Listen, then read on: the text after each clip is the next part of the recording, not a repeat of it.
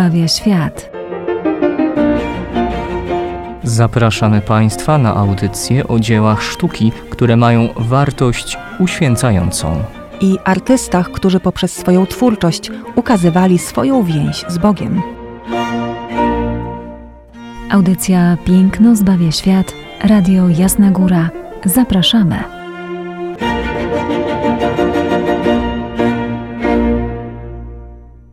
W audycji Piękno zbawia świat witają dziś Państwa Izabela Banaszewska i ojciec Tomasz Mordziałek. Zaraz przy tym naszym powitaniu chcemy oczywiście zaanonsować głównego bohatera naszego dzisiejszego spotkania. Gdybym Państwu powiedziała, że e, będzie nim Alessandro Filippeppi, to pewnie zastanawialiby się Państwo, kim był. Gdzie go tutaj poszukiwać? Czy wśród e, malarzy, rzeźbiarzy, czy też architektów? Ale jak powiemy, że to jest Sandro Botticelli, no to już wszystko nam się rozwiązuje. To nazwisko jest już bardziej osłuchane. W audycji Piękno zbawia świat także się już pojawiało i mam nadzieję, że w tym roku również pojawi się e, kilkukrotnie. E, zaczynamy obrazem Madonna Eucharystii. Sandro Botticelli, Madonna Eucharystii. Obraz pochodzący z końcówki XV wieku jest to oczywiście malarstwo florenckie, podobnie jak sam Sandro Botticelli był malarzem właśnie tego regionu. Obraz o tematyce eucharystycznej, jak zresztą mamy w samym tytule. Dlaczego, z jakiego wniosku? Również jak widzimy w ręce jednej z postaci, widzimy winne grona i kłosy które jednoznacznie kojarzą nam się z tym, co jest potrzebne do sprawowania Eucharystii, czyli mszy świętej, e, wina i chleba. Właśnie, ale zanim tę tematykę eucharystyczną rozwiniemy, jeszcze wcześniej słów kilka o samym autorze tego niezwykłego dzieła sztuki. Kim zatem był Sandro Botticelli? E, kilka słów przypomnienia dla tych słuchaczy, którzy już kiedyś mieli okazję z postacią się zapoznać.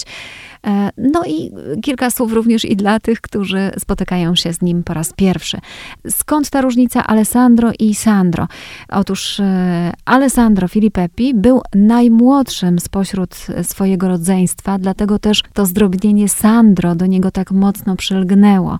Stąd wiemy właśnie, że on był naj najmłodszy, że wszyscy zwracali się do niego w takim, w takim typowym zdrobnieniu i przylgnęło faktycznie na całe życie. Nazwisko Filippeppi, no właściwie powinno pozostać. A dlaczego, skąd wzięło się Botticelli? E, Botticelli to był przydomek jego e, starszego brata Giovanniego, który był kupcem. E, Giovanni był dosyć takich e, pokaźnych gabarytów mężczyzną. No, krótko mówiąc, troszeczkę otyłym. W związku z tym Botticelli w znaczeniu włoskim to beczułka. I tak właśnie do naszego Sandra przylgnęło również i określenie beczułka, Botticelli, czyli przydomek brata. Miał również brata Antonia i ten także będzie dla nas ważny. Dlaczego? Ponieważ był z kolei złotnikiem. E, a jak już e, Państwo się mogą domyślać, połączenie e, takiej specyficznej w warsztacie złotnika dekoracyjności z talentem malarskim będzie właśnie widoczne u malarza, jakim był Sandro Botticelli. Rzeczywiście, ten artysta pierwszy krok, jeśli chodzi o rozwój życia artystycznego, stawiał właśnie w warsztacie swojego brata Złotnika. W warsztacie Złotnika oczywiście musiały być bardzo ważne takie umiejętności jak puncowanie, wyzłacanie. Jest to praca oczywiście drobnych form, wszystko, prawda, czyli biżuteria. Sam proces powstawania biżuterii, no niezwykle skomplikowany i tam pracujemy na bardzo małych formach artystycznych. Stąd też e, właśnie taka cyzelatorska dokładność, którą będziemy widzieli w obrazach naszego mistrza. E, no i już spoglądając na ten obraz, widać, prawda? Ojcze? Tą kwestię tego, że. Dokładność. No właśnie, ręce złotnika muszą e, powoli i odpowiednio pracować nad metalem. Podobnie właśnie kwestii malarza, e, który szczegóły no, dopracować musi i włożyć w to, e, wydobyć piękno, które jest ukryte też w jego duszy, w jego sercu. Właśnie. I tutaj wychodzi nam druga cecha e, malarstwa, specyfiki malarstwa Sandra Botticelli. Troszeczkę tak skaczemy po tematach, ale obiecuję Państwu, że złoży nam się to w jedną całość. Właśnie, specyfika duszy, jak ojciec tutaj powiedział. Wszystkie obrazy Sandra Botticelli będą miały jakąś taką bardzo charakterystyczną melancholię w sobie skąd ją czerpał, dlaczego ją tutaj e, w obrazach mamy, dlaczego postacie, które mamy w dzisiejszym obrazie, a są tam trzy postacie, do tego zaraz powrócimy, każda z tych postaci e, skupia wzrok właśnie na tytułowych symbolach Eucharystii, każda w inny sposób. I pochylenie się takie przeciągłe spojrzenie. Jest ogromna przestrzeń w tym obrazie, właśnie dla nas, dla oglądających, a tę przestrzeń dają nam postacie, które nie spoglądają w nas, które nie przykuwają naszego wzroku bezpośrednio do siebie, ale koncentrują go na rzeczy absolutnie najważniejszej, zdaniem malarza. Tutaj tą najważniejszą rzeczą, najważniejszym e, jak gdyby symbolem i jednocześnie centrum obrazu, choć nie znajduje się w środku obrazu są winne grona i kłosy zboża. Dominuje tutaj melancholia i tak będzie również i w innych obrazach Sandra Botticelli. Tutaj dochodzimy do momentu, że artysta pokazuje nam niejako wnętrze swojej duszy.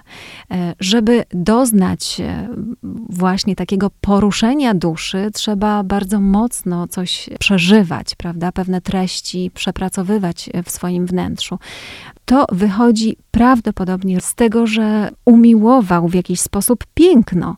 E, mamy tego potwierdzenia także i w jego późniejszym życiu, kiedy to zafascynuje go filozofia neoplatońska Marsilio Ficino z jego ideałem, teorią idealnego piękna, które to prowadzi do dobra, a to z kolei prowadzi bezpośrednio do Stwórcy, do twórcy tegoż dobra.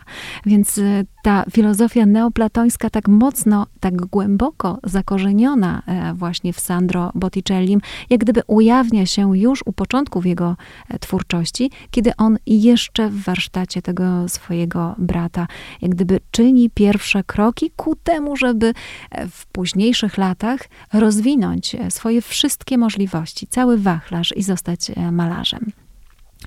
A zatem właśnie już mamy to skupienie, które e, w duszy malarza gdzieś tam mocno grało i e, pozostanie dla nas na e, jego wszystkich dziełach sztuki, na wszystkich obrazach. A jeszcze tutaj pamiętajmy, ten obraz nosi tytuł Madonna Eucharystii. Postaci Matki Bożej Sandro Botticelli poświęci kilkadziesiąt obrazów. Osobiście znam ponad 20 takich, w którym występuje wyłącznie Matka Boża jako główny bohater obrazu. E, to znaczy, nie mówię tutaj o scenach, kiedy maluje Sandro Pietę, opłakiwanie Chrystusa, czy też e, kiedy maluje na przykład Narodzenie Pańskie, tak? Nie, mówię tylko o obrazach, kiedy maluje samą Matkę Bożą. Z jakimś ewentualnie świętym fundatorem, donatorem, aniołem, czy też po prostu z dzieciątkiem. Więc jest to również artysta głęboko religijny, choć w jego dorobku pojawiają się także e, obrazy mitologiczne. A zatem wyjdźmy już z warsztatu brata Antonia i przejdźmy dalej. Co dalej działo się e, z młodym Sandro Botticelli? Otóż, mając mniej więcej 18 lat, rozpoczął pracę w warsztacie malarskim. E, była to nauka e, pod kierunkiem Filipa Lippiego. Jego Państwo już także poznali, artysta również florencki i odznaczający się niezwykłą linearnością, jeśli chodzi o malowane przez siebie postacie. Ten rys także w twórczości naszego dzisiejszego mistrza pozostanie. Zresztą później historia, można powiedzieć, że zatoczy koło, ponieważ e, w momencie, kiedy Sandro Botticelli już samodzielnie stworzy swój własny warsztat malarski i sam będzie zatrudniał do pomocy e, czeladników, to jednym z nich będzie syn Filipa Lippiego, Filippino Lippi. Być może i jego twórczość weźmiemy kiedyś na warsztat. E, tak, natomiast e, młody Sandro maluje dopiero w wieku 18, 18 e, lat, to znaczy uczy się malarstwa jako takiego.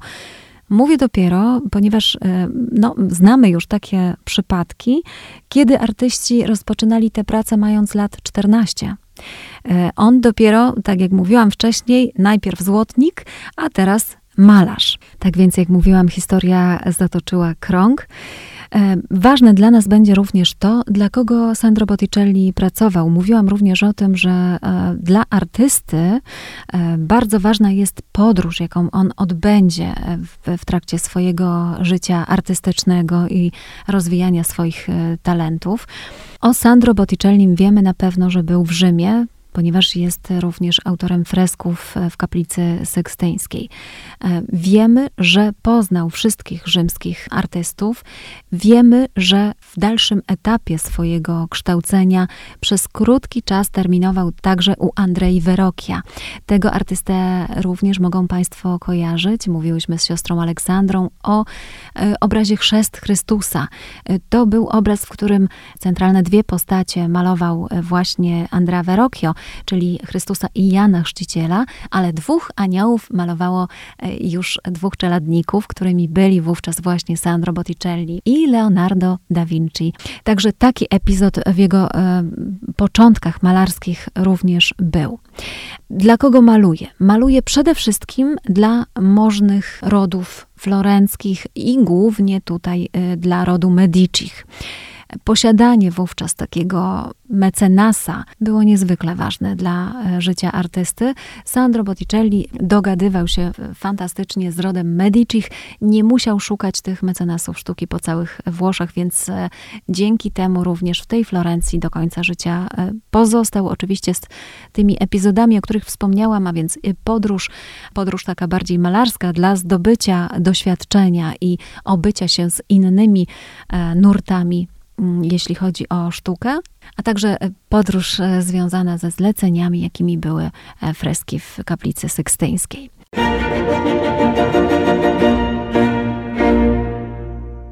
A zatem biegniemy już teraz szybciutko do naszego obrazu. Madonna Eucharystii jest to obraz w formie stojącego prostokąta. A co w nim widzimy? Na pierwszy rzut oka od razu widzimy trzy postacie. E, największą, Matkę Najświętszą, ubraną e, w szaty koloru e, czerwieni i błękitu.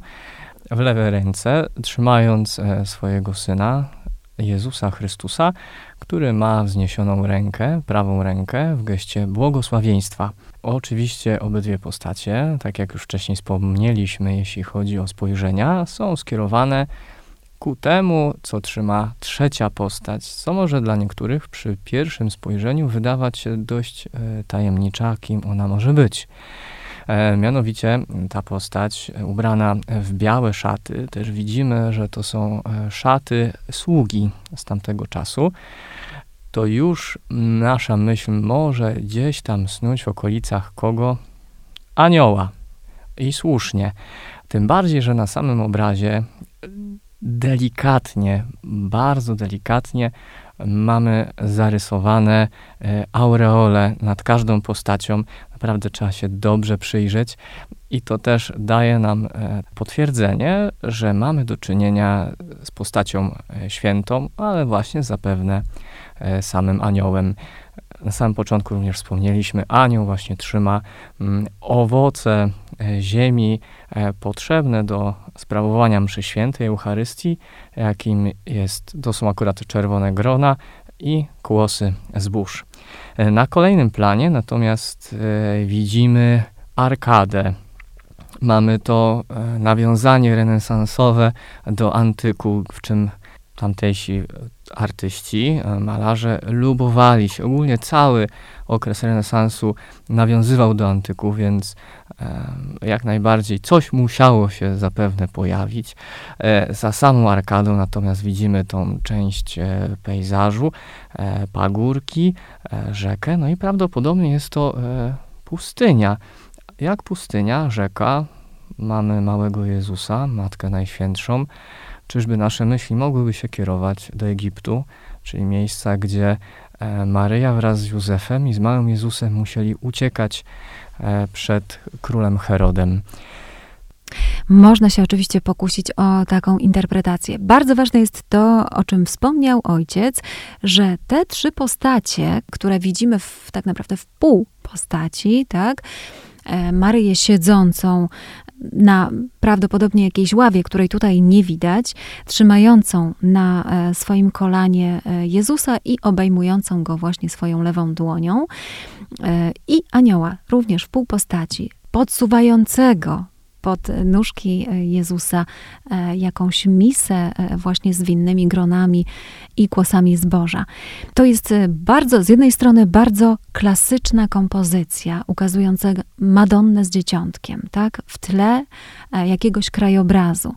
Ale zazwyczaj te Madonny były ukazywane we wnętrzu w jakimś e, świeckim wnętrzu. Tutaj Maryja także ubrana jest w takie świeckie szaty renesansowej mieszczki. Anioł, jak już ojciec wspomniał, ma e, strój no, takiego właśnie sługi, e, chłopca kilkunastoletniego, choć ma dość poważną twarz. No i tutaj to otwarte okno na przestrzał, tak? Otwarte okno tej jak gdyby antycznej arkady, która nam się tutaj maluje w, w tle, w plecach poza naszymi e, postaciami pierwszego planu. O czymś na pewno ta dal nam mówi, ale musimy się dobrze zastanowić, o czym ta dal nam mówi w kontekście tego, że na pierwszym planie mamy winne grona i mamy kłosy zbóż. Przede wszystkim, kiedy widzimy rzekę, płynącą, przejrzystą rzekę, która w dodatku tymi swoimi zakolami jest tak kierowana, że płynie w stronę ramienia Matki Bożej, to wiemy, że przejrzysta rzeka będzie dla nas zawsze oznaczała symbol czystości Maryi. Przejrzyste niebo, które nam się tutaj rysuje tak naprawdę wszędzie dookoła, bo jest i za plecami, i nad głowami naszych postaci. Przypomnę, postaci nie są w pomieszczeniu zamkniętym, one są w pejzażu, siedząc tuż przy e, właśnie takiej charakterystycznej arkadzie, choć nie do końca arkadzie, bo jednak zakończonej filarami, no i zakończonej na płasko, nie jest to półokrąg, ale właśnie rodzaj jakiegoś takiego portyku być może. Tutaj wszędzie jest również przejrzyste niebo. Te barwy, ta chłodna kolorystyka, ta przestrzeń, to powietrze, które tutaj jest w jakiś sposób wymalowane przez, przez artystę, ta przejrzystość, to wszystko prowadzi nas również do czystości Maryi. E, oczywiście Matce Bożej zwykle przysługują e, szaty niebieskie, jak gdyby tutaj mamy jeszcze dodatkowo wzmocnienie tej symboliki, o której w tej chwili mówię, tym e, kolorem niebieskim, tą, tą barwą. Teraz spójrzmy na to jeszcze, że mniej więcej w środku tej otwartej przestrzeni, jaką daje nam to niby okno, co się tam takiego znajduje? Tam znajduje się kościół. Widzimy niewielką wieżę, oczywiście oddaloną od nas bardzo mocno i słabo widoczną gołym okiem, ale jednak jest to budynek kościelny. Skąd nam się tutaj wziął kościół? To teraz idźmy powolutku po nitce do kłębka, e, jeśli chodzi o symbolikę tego przedstawienia.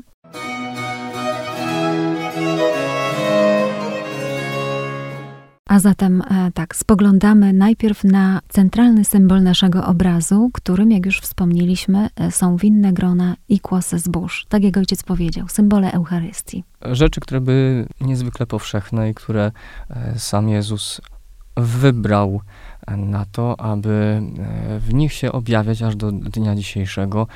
Coś, co jest powszechne i łatwo dostępne w czasach jemu obecnych i oczywiście to dalej gdzieś trwało, szczególnie na pewno również i na terenach e, e, włoskich, e, gdzie kraj winnic, ale również żyznych terenów. Niezwykle powszedni, popularny po prostu owoc pracy człowieka i owoc ziemi. Zresztą te słowa, parafrazując, są w każdej Eucharystii wypowiadane przez kapłana Dobrze, i teraz na słowie owoc się zatrzymajmy. Zobaczmy, kiedy przychodzi anioł w innej sytuacji, oczywiście, do Maryi, e, w chwili zwiastowania, prawda, że Duch Święty na nią stąpi i że e, uczyni ją matką Syna Bożego, to w pozdrowieniu anielskim mamy słowa owoc żywota Twojego, Jezus. A więc znów zatrzymujemy się na słowie owoc. Ono jest tutaj kluczowe. I te owoce ziemi i pracy rąk ludzkich, jak ojciec powiedział, są dla nas w tej kompozycji absolutnie najważniejsze.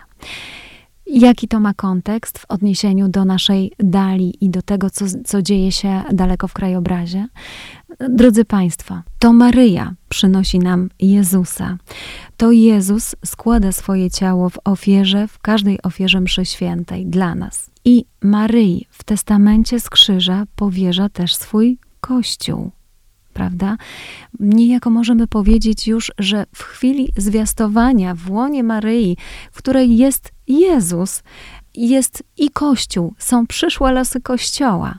Więc tutaj w tym obrazie proszę zobaczyć, że każda z tych trzech osób, która zawiesza swój wzrok na tych symbolach, najważniejszych dla chrześcijan symbolach, bo symbolach Eucharystii. Sandro Botticelli chce nam tutaj dać coś do zrozumienia on wskazuje bezpośrednio nam na Matkę Bożą jako na Matkę Kościoła. Absolutnie. I dlatego też w tym obrazie dzieciątko Jezus nie dotyka, jeszcze nie dotyka e, kłosów zbóż, nie dotyka e, winnego grona, ale już unosi dłoń w geście błogosławieństwa. To również było niezwykle trudne, żeby coś takiego przedstawić, ponieważ jak ukazać gest dorosłego człowieka w ciele okołorocznego niemowlęcia? Prawda? Bardzo trudne. Z kolei Matka Boża to ona dotyka tych kłosów. To ona już zgodziła się w chwili zwiastowania na los swojego syna. No i anioł, który też spogląda bardziej może w kierunku Jezusa, na pewno nie spogląda w oczy Maryi, ale przynosi, podsuwa pod e, nóżki tego niemowlęcia właśnie ten symbol, który wiąże się również z ofiarą Chrystusa na krzyżu. No i dlatego ten kościół, który widzimy w oddali, jako również owoc. Owoc oczywiście e, w tym momencie ofiary Chrystusa. E, tym owocem jesteśmy my wszyscy. Ja bym się tu tak pokusił o taką kwestię, słuchając tego wszystkiego. E, oczywiście jest to pewna luźna interpretacja, ale na bazie tego, co usłyszeliśmy, że niejako doświadczamy i autor zabiera nas e, do e, kolejnego zwiastowania, kolejnego e, fiat Maryi, czyli potwierdzenia tego, tej zgody Matki Bożej na to, co się ma wydarzyć. Biblia nam tego nie opisuje, ani tradycja Kościoła, ale na pewno Maryja, która była blisko Boga, przecież była jego też matką, matką Jezusa, na pewno miała e, doświadczenie też tej bliskości i rozmowy z Bogiem i potwierdzania swojej woli, nie wycofania się e, z tego powołania, którym została obdarzona. No i właśnie pokusiłbym się o, o takie spojrzenie też e, na Madonnę Eucharystii Sandro Botticelliego. Dokładnie tak. I do tego spojrzenia również i Państwa zachęcamy, a dodam jeszcze tylko na koniec, że jest to naprawdę niezwykły obraz. Patrząc chociażby na woal okrywający głowę Maryi, e, delikatny muślin. Już mówiliśmy o tym wielokrotnie. To od Filippo Lippiego wychodzą te pierwsze muśliny, którymi okrywane są e, głowy niewiast, w tym przypadku Matki Bożej. No i delikatna koroneczka zdobiąca na końcu ten woal, złocona, puncowanym złotem, delikatnie. E, również te aureole, o których e, ojciec wspomniał, one także ledwo widoczne, ale stworzone za pomocą dotknięcia złoconego pędzla. I dodatkowo jeszcze, kiedy spoglądamy na aureolę dzieciątka, to widzimy, że aureola Jezusa jest troszeczkę inna. E, w taki charakterystyczny sposób tam został wydobyty krzyż, e, symbol krzyża. Te punce złota są ciemniejsze, po bokach i na środku, symbolizując właśnie już to, co wydarzy się później, prawda? Więc tak naprawdę z tej aureoli dzieciątka ona powoli zaczyna przemieniać się w nimb krzyżowy. Przepiękny, pełen melancholii, unoszącej się tak naprawdę po prostu jak eter e, w tym obrazie. Przepiękne dzieło sztuki. Do jego kontemplacji myślę, że zapraszamy Państwa właśnie w tych jesiennych dniach, które już przed nami. Dziękujemy Państwu za udział w tej dzisiejszej audycji i do usłyszenia. Do usłyszenia za tydzień.